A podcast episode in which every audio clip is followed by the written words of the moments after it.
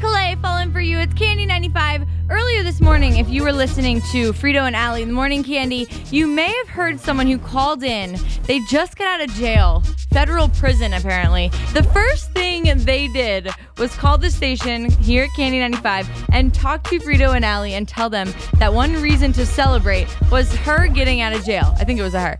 Anyway, that's crazy. The first thing they did was call this radio station. I know Frito and Allie were pretty proud, even though they didn't call my show. I'm proud to say that I work here. But I want to know I was thinking, if I went to jail for three years, like this person did, what would be the first thing I did when I got out? I'll tell you, if I was anywhere near 7 Eleven, the first thing I'd do is go to a slurp, go get a Slurpee.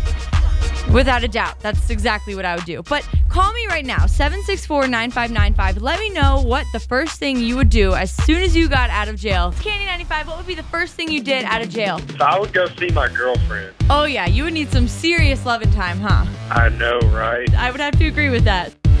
Candy 95, what would you do out of jail? I would have to go out and eat Where would you go? wings and more. Wings would be really good after jail, actually. I would do the stanky leg and get the first person I see a hug and a high five. This you, like that's amazing. Take a bath, feel clean. Take a bath by yourself. Yeah. Nelly, Just a Dream, his brand new song. He's gonna come back. Anyway, you guys are saying that eat, you would eat a good meal as soon as you got out of jail. Go to your mom's, give her a big hug, find a baby mama, and take a shower. Oh, and get a real meal like Burger King.